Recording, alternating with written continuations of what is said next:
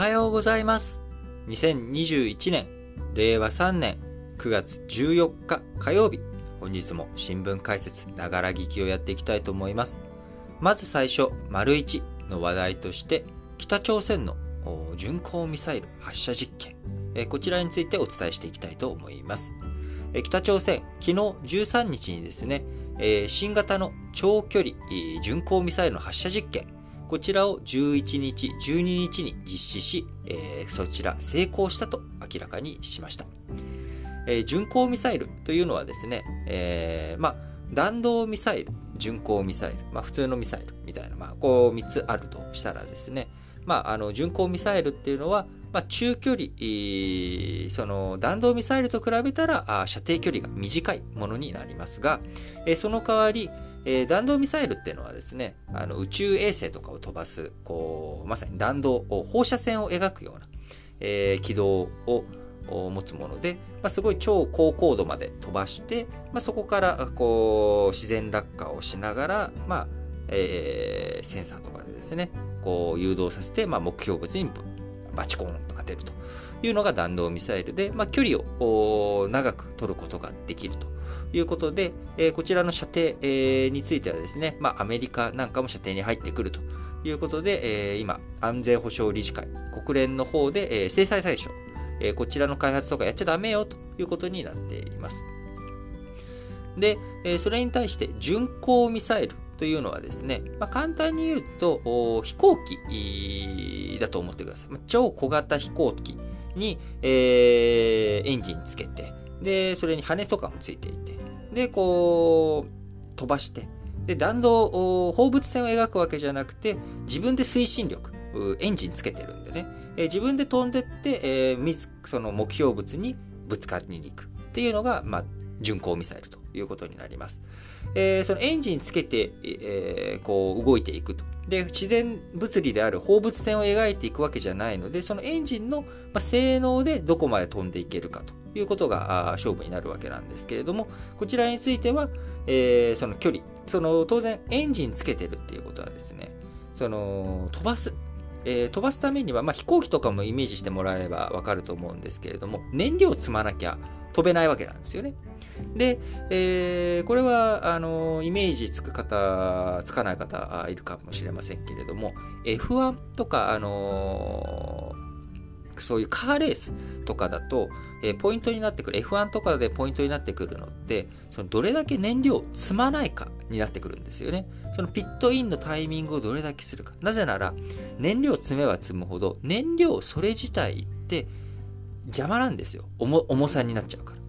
だ燃料を入れるとそれだけスピードが下がったりとか、あその分燃費が悪くなったりとか。まあ僕もバイク乗ってるんですけれども、燃費、こう、ガソリンを満タンにした状態ってやっぱり燃費が悪いんですよね。で、徐々に徐々に減ってって少し軽くなってくると燃費が上がってくるということにもなるので、この辺のバランスが非常に難しいと。だ弾道ミサイルっていうのは物理の法則を使って最初のエンジンのブワーッと発射して、で、しかもその最初の推進力、その上に飛ばした後、え邪魔なものを落としたりとかしてですね、で、え高い位置まで行ったらその後自然落下の放物線で自然エネルギーを使って、え遠くまで出していく。それに対して巡航ミサイルはそこまで遠くには行けないんだけれども、自分でエンジン積んで、えー射程距離にあるところについて、目標に向かってぶつかりに行くいう、これが巡航ミサイルっていうことなんですね。で、その巡航ミサイル、今回北朝鮮実験によって、えー2時間飛ばすことができたと。で、2時間、巡航ミサイル飛ばすことができて、えー距離として 1500km 飛行して目標に命中することができたという、まあ、こういった主張をしているわけなんですね。で、えー今回、えー北朝鮮、この発表がある前に、えー日本とか韓国、アメリカの方から北朝鮮がミサイル実験をした。あの、J アラートとかね、えー弾道ミサイルとかの時とかって、発射実験の時とかってなったりしますけれども、えーそういったものをならなかったと。で、えーなので北朝鮮が本当のことを言っているとしたら、もしかしたら、あ韓国とか日本とかアメリカはですね、北朝鮮のこの発射実験、ミサイルを発射したということについて、こう、確認することができなかった。こういった可能性もあるわけなんですよね。日本政府、排他的経済水域 EEZ などへの飛行を確認していないということで、北朝鮮の事実が、主張が事実であれば、日本列島、射程に入ってくるけれども、じゃあどこでどういうふうに実験したのと。まあ、8の地描いたりとか、楕円軌道を描いたりとかして、距離は 1500km のチェックをした上で、最後、その目標物に当てたということなのかもしれませんけれども、まあ、あの、どこまでの実際の脅威なのかというところは、これからの分析が求められるところなのかなと思いますが、いずれにしろ巡航ミサイル、先ほど説明したこう、高度の高いところまで飛ばすね、弾道ミサイルと違って、100メートル程度、高度100メートル程度のところで、え飛ぶので、レーダーとかでこうチェックするのが難しい。えー、こういった補足が難しいものになってきます。えー、こういった武器をですね、えー、しっかりと北朝鮮が設けていく、作っていくっていうことになると、まあ、日本にとっては最大の脅威になってくるということになります。えそもそも1000キロ、1500キロ程度であれば、まあ、アメリカは射程距離に入ってこないで、韓国の場合はですね、まあ、あの首都ソウル、1000万人の人口が集まっている首都ソウルがですね、えー、その国境、まあ、軍事境界線、えー、こちらからですね、えー、もう数キ、えー、数十キロと数十、数十キロという距離にあるわけですから、まあ、普通のミサイルでも火の海になってしまうと。いうことになってくるので、弾道ミサイル作られる方はどうしようがね、あんまり状況変わらない。でも日本の場合はそうではないいうことになってくるので、特に日本が、あ脅威が増していくということになってくるのかなというふうに思います。え北朝鮮、もともと8月にですね、アメリカと韓国の両軍が合同軍事演習した際に、まあ、対抗措置を予告しておりましたので、まあえ、周辺国としてはですね、まあ、何かしらの挑発行為があるんじゃないかと。え、この新聞解説ながら聞きの方でも、ま、弾道ミサイルそろそろ撃つんじゃないみたいなことを言ったりとかしていたんですけれども、えー、その僕の予想には反しまして、巡航ミサイル、こちらの実験ということになりました。えー、9月9日あ、この前のね、先日の9月9日というのが、北朝鮮の建国記念日ということで、そこで、えー、軍事パレードをしてですね、まあ、あの、すっきり痩せた、あキム・ジョンウンさんが、まあ、影武者と言われたりとかしてますけれどもね、あのー、こう、すっきりとこうやって、なんかスーツ着てですね、ピシッとした形で、えー、こう、パレードを見たりとかですね、越兵したりということでしたけれども、今回、えー、9月13日にですね、北朝鮮の方からあミサイルの発射実験に成功したという報道が出てきたということになります。えー、今日9月14日にですね、日本、アメリカ、韓国、えー、この3カ国の高官が、えー、東京都内で北朝鮮対応を協議する予定に、もともとなっていましたので、まあ、それに合わせた実験なんじゃないかとか、あるいは中国のワン・イー、えー、国務委員兼外務大臣も14日に訪韓する予定があると、日程があるということで、えー、こういった周辺国の動きがある外交がね、えー、いろいろと動いている中、北朝鮮として、えー、自分たちの軍備増強を誇示していくという、まあ、こういった姿勢になっているのかなと思います。えー、本日のね、社説の中で、4紙が北朝鮮の発射実験について社説を展開していたと思いますのでえ、そちらの方でもですね、引き続き北朝鮮の発射実験、えー、北朝鮮との外交交渉、こういったところについての話を伝えていけたらなと思っています。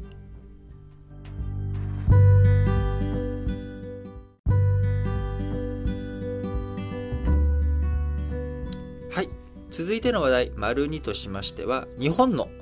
ワクチン接種、新型コロナワクチン、えー、こちらの接種2回完了した割合がですね、えー、5割を超えたと公表がありました。少なくとも1回目を済ませた割合は6割強に達し、感染した場合の重症化リスクが高い高齢者、9割近くが2回接種を終えたということで、日本政府としては希望するすべての人への接種をこの10月から11月までに完了する目標を掲げています。政府、10月上旬にはですね、全人口の8割超、1億人超に、えー、こう新型ワクチンを打つ分のですね、ワクチンを配布できる見込みだと説明し、アメリカファイザー製は10月上旬までに累計で1億6000万回分程度。なので2回接種だと8000万人分ですね。えこちらを自治体に、え住民向けとして配り終える見通しということで、アメリカモデルナ製は9月末までに5000万回分の調達を終える予定で、まあ、合わせれば10月上旬には2億回、えすなわち1億人分について越すということになっていきます。12歳以上の接種対象者、えー、日本全国1億1000万人おりますけれども、この多くが接種を完了できるようになるということです。えー、首相官邸によりますと、えー、13日公表時点で累計の接種回数約1億4431万回に達したということで、2回の接種を完了した人口は約6448万人で、全人口の50.9%と5割を超えたということです。えー、少なくとも1回接種した人、えー、約7984万人で、えー、63%という、まあ、こういった人口になっていることになります。えー、優先接種していた65歳以上の高齢者では、少なくとも1回打った割合が89.7%、2回目を終えた人は88%ということで、多くの人は打ち会えた方もあり、え高齢者の接種率の伸びはま8月以降鈍化していますが、えー、他のね、えー、それ以外の世代について、えー、今、え、接種率伸びており、え、米国の接種率、12日時点でですね、えー、53.7%というような数字出てきておりますので、えー、他の主要先進国に比べて出遅れていた日本もですね、えー、ペースが上がってきて、足元の水準、アメリカに迫ってきているということになります。えー、この状況ですけれども、接種率、山形市、えー、日本の、ね、全国の中でも山形市が一番、えー、高いということになっており、次が東京都墨田区、え、そして山口市、え、東京都台東区と、その後和歌山市などが続いているということになっております。なんか地方自治体はあれですね、山がついているところが あの、早いですね。まあ、なんとなくというか、てあの、偶然でしょうけど、山形市、山口市、和歌山市ということで、山形県山口山形市、山口県山口市、和歌山県和歌山市が、あ1位、3位、5位と。で、東京都墨田区と東京都台東区が2位、4位ということになっておりますけれども、あのー、まあ、こういった自治体とね、えー、差というもの、これまた自治体の市長を選んでいく、こういった選挙のところでも何か影響が与えて、与えてくるんじゃないのかなとか、あるいは、この接種率に応じて、今度、今ね、11月と言われている衆議院選挙、こちらの方でも、それぞれ与党候補、野党候補とかのね、こう、当落にも何か影響を与えてくるんじゃないのかという、まあ、そんな気持ちにもなってきますよね。え当然、接種がうまく浸透していて、えー、その分、経済の活性化とか、なんかクーポンをね、地方自治体とかでも配ったりとか、そういったことができているようなあ自治体関係についてはですね、やっぱり与党が、えー、いい結果を出すんじゃないのかというような気もしますし、えー、反対に全然、えー、接種がうまくいかない。何やってんだというような状況。これは全部政府が悪いんだ。みたいなことになれば、えー、やっぱり野党候補にとって有利な環境になっていくと思います。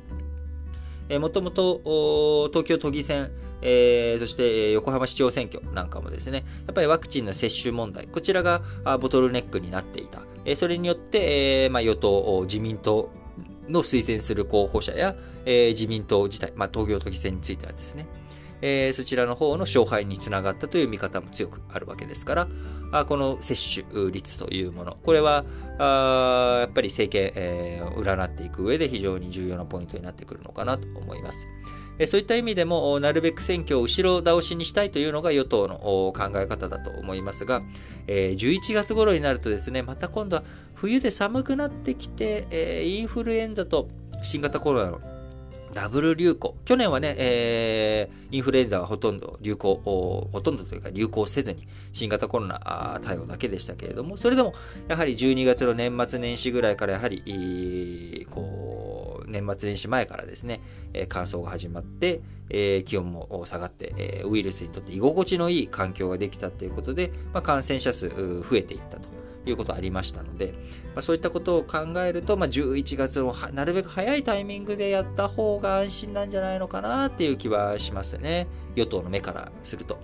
えー、やっぱり、えー、こうワクチンだけ、えー、行き届けば完全に抑え込めるかというとそういうわけでもないというような予想が出てきていたりとかですね、えー、逆に6ヶ月以上経つとワクチンの効果が弱まってしまうというのがイスラエルとか先行している、えー、国で出てきていますので、まあ、そういった状況を踏まえていくと、接種率がなるべく高くなりつつ、状況がね、大きく変わるようなことがないうちに、やってしまいたいと、選挙をやってしまいたいというのが、自民党側の考え方になってくるんじゃないのかなというふうに思います。今回、ワクチン接種進んだことによってですね、65歳以上の高齢者、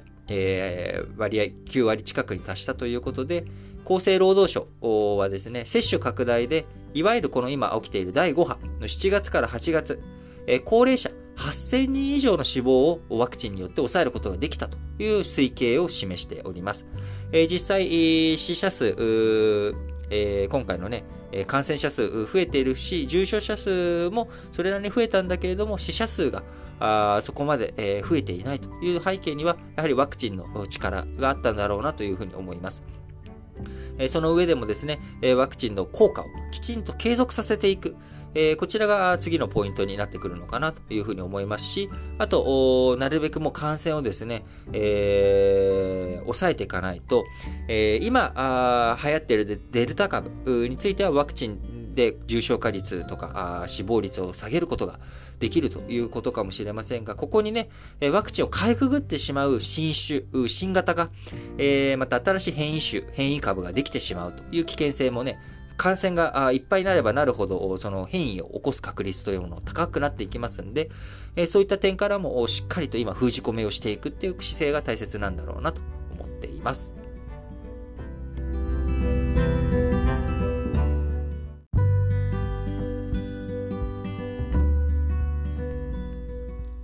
続いて、丸3の話題として、ドイツの総選挙についてお伝えしていきたいと思います。えー、日本のね、衆議院選挙、いつになるかっていうのは決まっていませんけれども、11月頃になりそうだというのが今の予想です。えー、そして今週、金土日ではですね、ロシアの下院選挙、こちらが控えているわけですが、あ今ね、世界第4位、日本に次いで、えー、の経済規模、欧州では一番最大の経済規模を誇っているドイツ、えー、こちらの総選挙が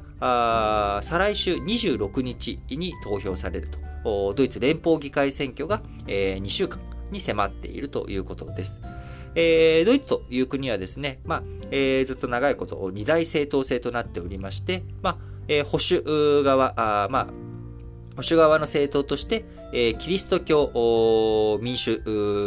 社会同盟、CDU、CSU、まあ、こちら、兄弟政党なんですけれども、えー、キリスト教民主同盟、えー、が、まあ、全国政党で、えー、キリスト教社会同盟、こちらの方は、まあ、バイエルン州、ミュンヘンを一体としたあドイツ南部の地方政党として、いるわけなんですけど、こちら2つの政党がですね、まあ、一緒になって、まあ、ほぼほぼ同じ内容、同じ政策目標なので、まあ、一つのビッグ政党としてあって、今、メルケル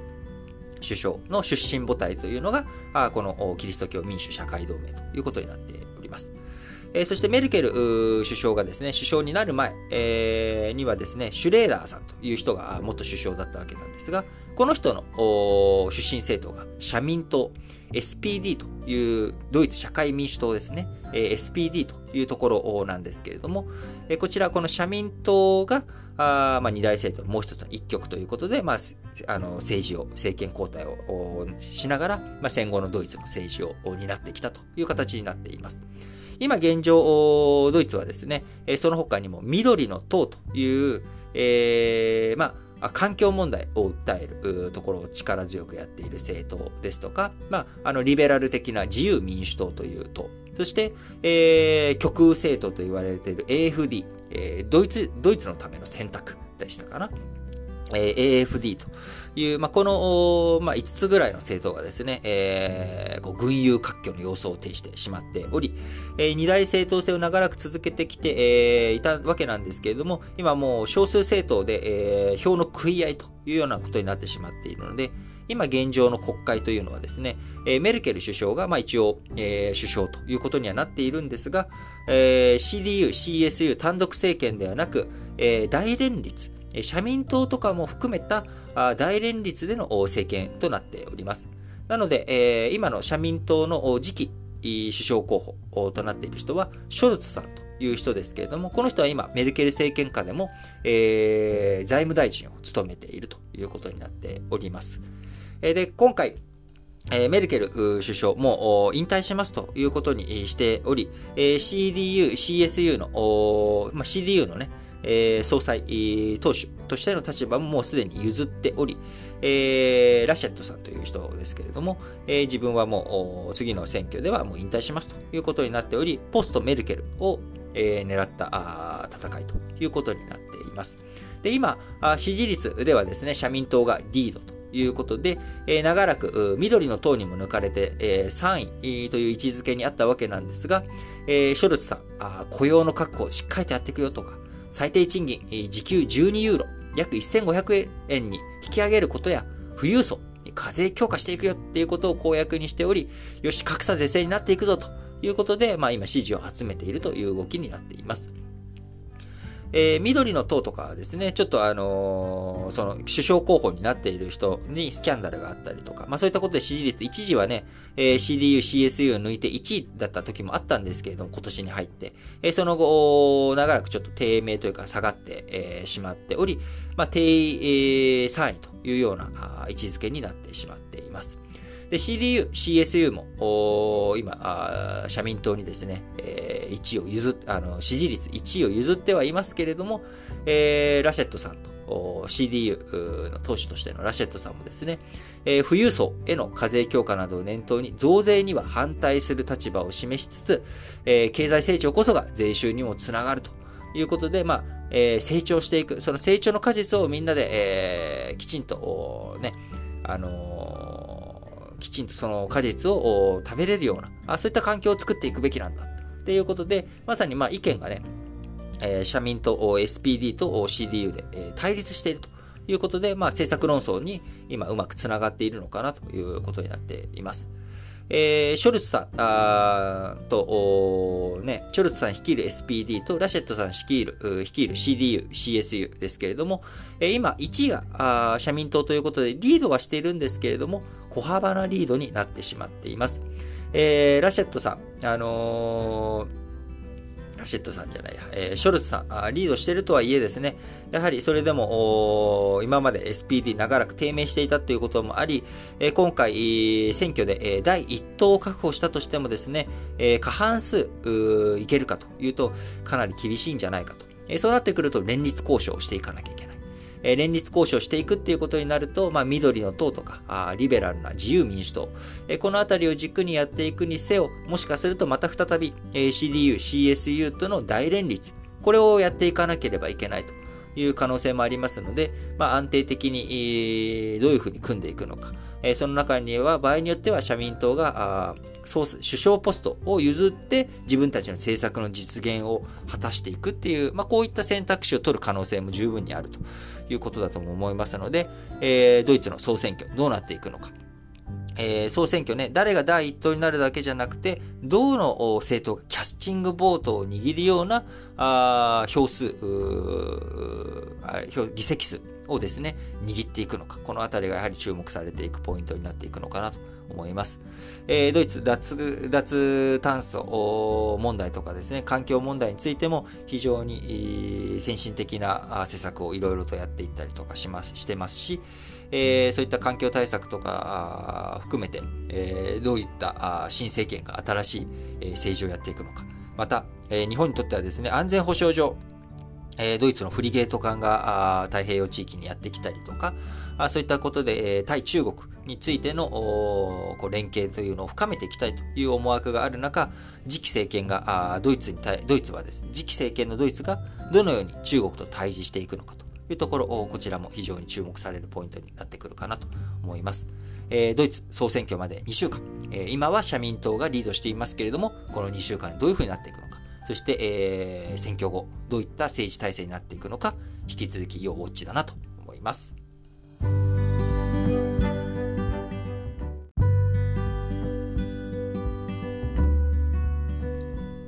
はい、続いて、丸4として、アメリカの法人税率こちら、あ今後ね、上げていこうという動きあるわけなんですけれども、こちらの上げ幅をですね、抑制する案、えこちらが民主党、与党の民主党の方から出てきたということになっております。今ですね、え、世界的に、ずっとこれまで、え、法人税率というのは下げていくという、まあ、こういった動きがありました。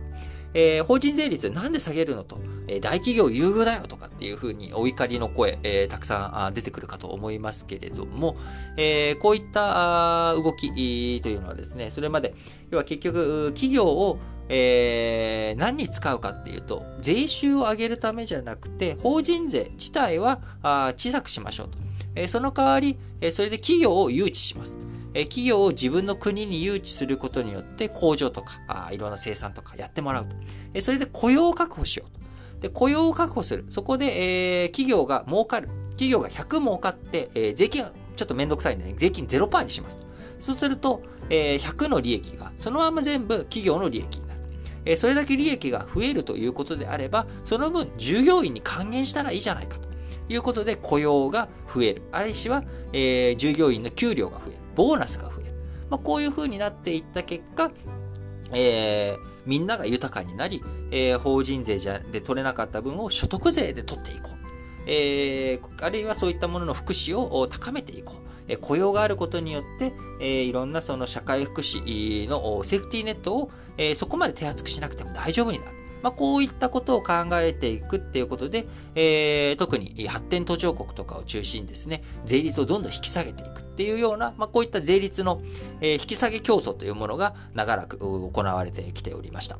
えー、まあ、その結果ですね、えー、みんな、どの国も法人税率をどんどん下げていく。下げていかないと、えー、企業が流出していってしまうということで下げ競争をやっていたわけなんですが、これもういい加減やりすぎじゃないと。えー、そして、えー、法人税率を下げたところで、実際に雇用が増えたりとかですね、あるいは従業員への還元というものが必ずしもなされない。えー、その分結局、企業が懐に抑え込んで、えー、溜め込んでしまうっていう、まあ、こういったね、えー、部分もあるじゃないかと。だから、いたずらに法人税率を下げすぎるっていうのも、これは良くないことだというふうになっていき、えー、今では、えー、法人税率をまた再び少し上げていこうという動きになっています。えいち早くイギリスがですね、えー、法人税率、今まで下げ続けてきたものを今後上げるという方向に方向転換をし、アメリカに、アメリカもですね、それに続けたばかりにトランプちゃんが、えー、下げた法人税率を、えー、バイデン政権、えー、再び今度は戻していこう、上げていこうという、まあ、こういった動きになっています。えー、各国の動きだけじゃなくてですね、えー、国際社会においても今年、えー、法人税率の最低税率、これを合意、最低税率を設けよう。これ以上下に法人税率はしないよっていうことを決めようという、まあ、こういった動きになっており、まあ、一部、その今の最低税率の税率は、え、何パーセントにするかっていうことを忘れちゃいましたけれども、えー、アイルランドとかのね、税率よりも高い税率に最低税率がなってしまっているので、まだ反対している国々あるわけなんですが、まあ、大筋ではみんなそれでいいんじゃないかというような今状況になっているということです。えー、その中、えー、アメリカ法人税率ですけれども、今、えー、現在21%。アメリカはね、州税、連邦税っていう国の税金、国税以外にも州税がありますんで、えー、実際にアメリカの法人が負担する税率、法人税率というものは州税も加味しなきゃいけないんですが、えー、連邦法人税率、国税だけで見ると現在21%のものを、えー、これまでバイデン政権28%に引き上げようというふうに考えていたんですが、それを26.5%に、えー、引き上げる案に変えて、今検討を進めているということで、アメリカのメディアが12日夜に一斉に報じたということになります。アメリカの会計年度、日本はね、4月から始まりますけれども、アメリカは10月から新しい会計年度が始まるということで、今、この9月、アメリカ議会は歳出歳入関連法案の策定作業の詰めに入っているということで、この中で、法人税率何パーセントにしていくのかということが28%から、あ21%から28%に上げようっていう動きから、21%から26.5%にしようという、まあ、こういった動きになっています。で、法人税率だけじゃなく、えー、個人の富裕層に対する増税も合わせて検討していこうということで、個人所得税の最高税率、現在37%となっているものを39.6%に上げ、さらにキャピタルゲイン、あの株式とかをね、売った、えー、時に発生するキャピタルゲインについては、最高税率、今20%のところから25%に、えー、上げていこうというふうに見込んでいます。えー、この2つの、えー、法人税の増税と個人所得税、え、関係の増税、この2つを合わせて今後10年間でですね、えー、法人税の方では約9000億ドル、えー、個人増税の方では、えー、10年で、えー、総額1兆ドル。ということで、合計、えー、1兆9000億ドル。なので、日本円に換算して190兆円、えー、10年間で。なので、単年度ベースだと19兆円ぐらいですかね。えー、これぐらいの増税ということで、まあ、非常に大きい金額のね、税、え、金を集めていくということになっていきますが、え今、民主党の方ではですね、ま教育とか子育て支援とかで10年間で3.5兆ドルをね、やっていこうとか、インフラの投資に1兆ドル規模でやっていこうとか、あこれ、いった動きになってくるので、やっぱりお金が足りないと。で、お金が足りないっていうところでしっかりと増税していこう。で、増税する先としてはどこか。えー、それは、あ儲かってる企業とか、あ富裕層だということで、えー、アメリカの税率関係。変わっていく動きになっていった際に、えー、そこから脱出してくる富裕層とか、あるいは企業とかが出てくるかもしれませんと。え、そういった時にですね、どういうふうに日本はまた日本で、えー、どういう取り組みをしていくのかというところがですね、注目に値するのかなと思います。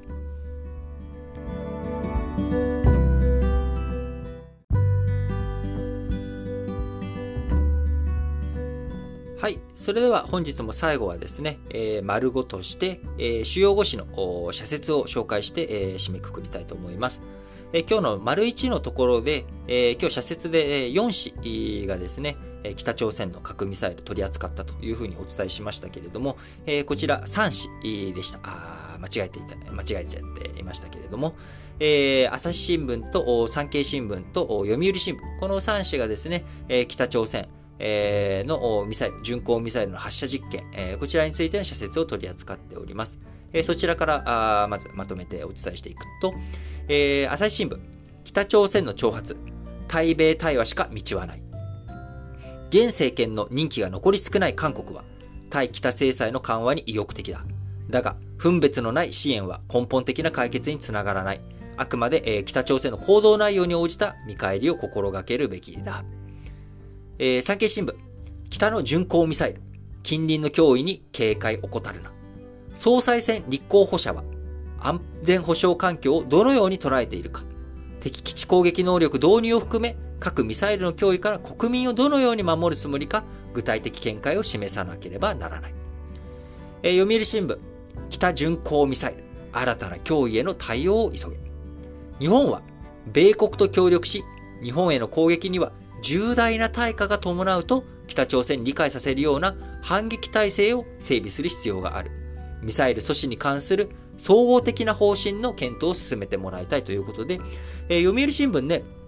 敵基地攻撃能力持とうよっていう主張の新聞なんですけれども、先ほど話した通り、産経新聞では明確に、えー、敵基地攻撃能力という単語を踏まえて、えー、社説展開しているんですけれども、読売新聞の方ではですね、えー、そこ敵基地攻撃能力は明確にせず、反撃体制を整備する。総合的な方針の検討。っていうような言葉にしているので、えー、なんか、あどういうことなのかなっていうので、えー、ちょっと、後で、えー、もう少しちゃんと読んでみたいなと思いましたが、あ基本的にやはり巡航ミサイルであっても北朝鮮、えー、弾道ミサイルと違ってね、え制裁対象じゃないというから別に自由にやったらいいじゃんというわけにはいかないんだということは、朝日新聞も含めて、えしっかりと話をしていると。で、朝日新聞はやっぱりどちらかというと、交渉をきちんとしよう。それと向き合っていくために制裁をきっちりとやっていこう。そのために韓国が今、ね、緩和をしようとしているような、この足踏みをね、揃えないところをきちんと揃えていくことが大切だっていう主張。えそれに対して、まあ、産経、読売に関しては、まあ、ちゃんとね、えー、相手が増長しないように、やられたらこっちはやるんだぞっていう姿勢、ファイティングポーズを見せること、これ大切だよねというようなあ主張になっており、まあ、どちらもね、僕は大切なことだと思っています。えー、それ以外の社説いきたいと思います。えー、朝日新聞もう一本は、野党共闘、国民に確かな選択肢を。まずは自民党との違いが明確な分野を中心にということだろうが、政権を目指す以上、次の4年間で何をするのか、全体像を早く早く示すべきだということで、えー、まあね、夫婦別姓の問題とか、あの、森家系問題とかも、これもきちんと大切な問題だと思っていますが、えー、やっぱり経済政策含めて国としてどういうふうに舵取りしていくのか、こういった全体像の姿勢、えー、そこがね、早く示されないと、野党これでいいの？本当にその個別具体のワンテーマで選ぶということが本当にいいのだろうかということをね、改めて、えー、問いかける内容かなと思います。えー、産経新聞のもう一本は、ニューヨーク劇場界の再開、希望のモデルを日本でも。空間と時間を共有し、生の感動を分け合えるのがライブや舞台芸術の醍醐味だが、大声を出さないなど感染防止策との共存はしばらく求められる。ブロードウェイの再開をモデルの一つとしたいとということで、18ヶ月にわたってブロードウェイ、えー、大体閉まってしまっていたのが、あようやく復興していくということです。えー、911テロの際にもですね、えー、民主主義の希望の火は灯し続けるということで、2日ぐらいで、えー、再開したものがですね、えー、18ヶ月という異例の長期間の休場ということになっていたのが、いよいよ復活していく。えー、日本もね、接種率上がってきている状況の中、どういうふうに、こういった芸能関係を盛り上げていくのか、あ日本もしっかりと考えていくポイント、タイミングなんだろうなと思います。えー、読売新聞のもう一本はですね、買い叩き防止、下請けの価格転嫁を適正に。大企業と価格交渉する機会がないと訴える下請け企業は多い。経産省は大企業が集まる経団連に下請けからの値上げ交渉の申し入れに対応するよう要請した。発注側と受注側が公正に協議できる場を設けることが重要だということで、えー、読売新聞です。えー、残りね、えー、毎日新聞と日経新聞も2本ずつ社説ありますので、えー、こちら紹介します。毎日新聞、福島の避難指示解除、不安拭う将来像が必要だということで、2020年代の期間を目指して、えー、いろいろと今動きが進んでいますが、あ除染、えー、どうするのとで、自分の自宅周辺が除染されてもですね、他の公園とか、あるいは病院とかって再開されるのえー、そういったあ自分の家だけが大丈夫になってもですね、あるいはあ周りのね、人の家も含めて大丈夫になったとしても、社会インフラ、スーパーとか、あそういったものもちゃんとできるのかしら。ああるいはもうね、今、避難先で10年以上の時が経ち、そこでもう新しい生活になってしまっている。だからもう帰還しないよという人もいるかもしれない。まあ、そういった状況の中、どういうふうにこう風化させずにですね、この問題に取り組んでいくのか、非常に大切なポイントだなと思います。避難指示解除の前提となる除染は、2024年度をめどに開始するというが、範囲は基本的に希望者の自宅周辺などが想定されている。それ以外の場所の扱いについては引き続き検討するという、ということで、これではね、なかなか時期もいつになるのか、あるいはスーパーとかそういった、ああるいは病院とかそういった施設とかもね、インフラも整っていくのか、あ見通しが立たないと期間どうするのかというところもね、決まっていかないと思います。えー、毎日新聞もう一本は、総裁選に3市出馬表明、忖度抜きの政策論を。問われているのは、コロナ対策で限界が露呈した安倍、菅政治である。国民の幅広い耳に、幅広い声に耳を傾け、自由で開かれた議論を行うべきだ。はい、そうですね。えー、9月17日に告示、総裁選の告示ということになっておりますので、えー、その告示のタイミングで、えー、一回整理して話をしていいなと思っています。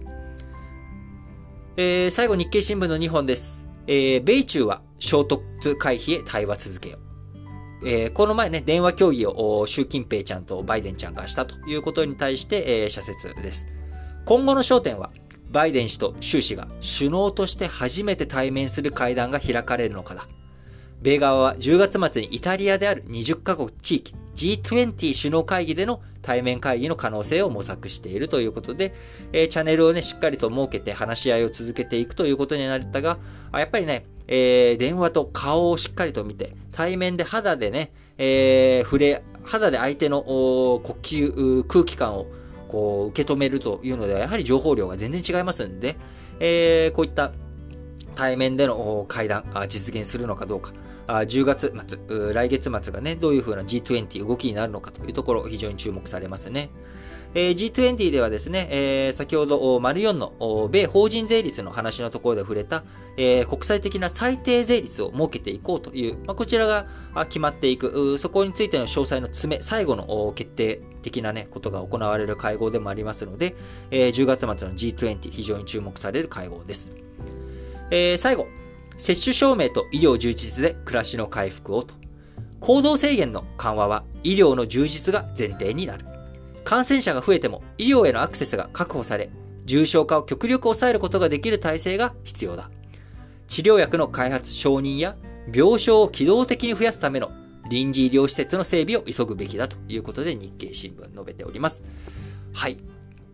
ということで、えー、今週もですね、火曜日ということで、えー、まだまだ、あ水、火、水、木、金と4日間ありますけれども、来週は、まあ、シルバーウィーク的な感じでね、月曜日がお休みだったり、あと木曜日か、あもうお休みということで、えー、なかなかね、緊急事態宣言も解除されていないので、えー、どこか遠出したりとかということにはなかなか難しい状況ではございますけれども、えー、その中で、え、しっかりとですね、えー、英気を養うようなあ時間を設けられたらなと思っております。それでは、皆さん、今日も元気にいってらっしゃい